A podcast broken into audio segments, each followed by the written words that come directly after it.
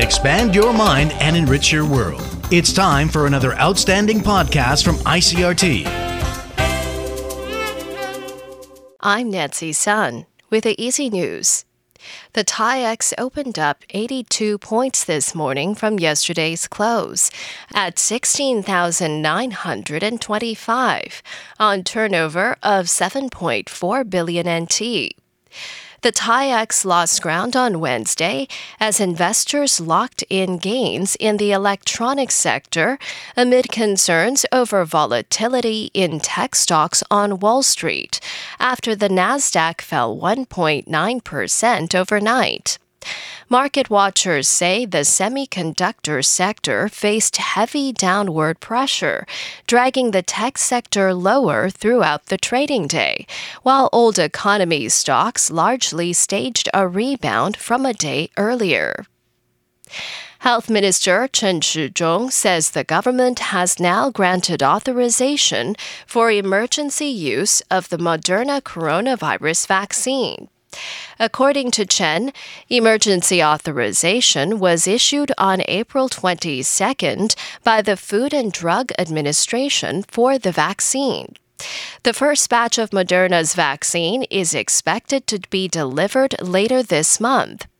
The health minister says he is currently unable to give a precise date for its delivery, but is estimating it will arrive before the end of May. Taiwan has signed contracts to purchase 5.05 million doses of the Moderna vaccine. The Taipei District Court has released three of the suspects involved in the release of live cockroaches in a Taipei restaurant earlier this week. The suspects had been released on 50,000 NT bail. However, one other suspect has been ordered to remain in detention due to concerns that he is a flight risk and could attempt to collude with others to falsify evidence in the case. Police arrested the suspects on Tuesday following Monday evening's cockroach attack at the G House restaurant. Interior Minister Shu Guoyong says the suspects could be charged with coercion, offenses against personal liberty, and organized crime.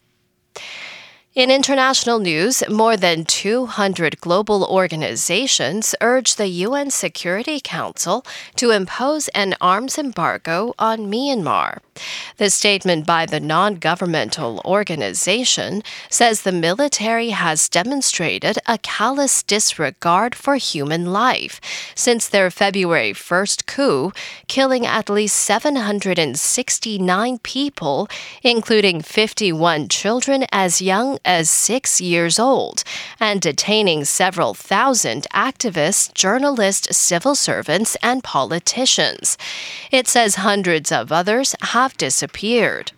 The organizations urge the United Kingdom, the Security Council nation in charge of drafting resolutions on Myanmar, to begin negotiations on a resolution authorizing an arms embargo as soon as possible. A section of the rocket that launched the main module of China's first permanent space station is expected to re enter the Earth's orbit on Saturday. But details about its trajectory and where it might land are raising concern. Patrick Falk reports from Beijing. Discarded core rockets normally drop off soon after liftoff over water and don't go into orbit as this one did. China's space agency hasn't said yet whether the core stage of the Long March 5B rocket is being controlled or if it will make an out of control descent back to Earth. US defense officials say they are monitoring the rocket but can't be sure where it will hit until within hours of its re entry. The Long March 5B rocket carried the main module of Tianhe into orbit at the end of last month. The 30 meter long stage is said to be among the largest space debris to fall to Earth. Space debris has become an escalating problem as nations and companies accelerate the deployment of satellites. Patrick Falk, Beijing. And U.S. Secretary of State Antony Blinken has arrived for a one day visit in Ukraine. The top American diplomat is to meet with President Vladimir Zelensky today. The Ukrainian leader has said he wants to hear strong signals from the United States supporting Ukraine's desire to join the NATO military alliance. Ukraine is also expected to push for more military aid from the U.S. amid rising hostilities from Russia backed separatist rebels in the east of the country. And that was the ICRT news. Check in again tomorrow for our simplified version of the news, uploaded every day in the afternoon.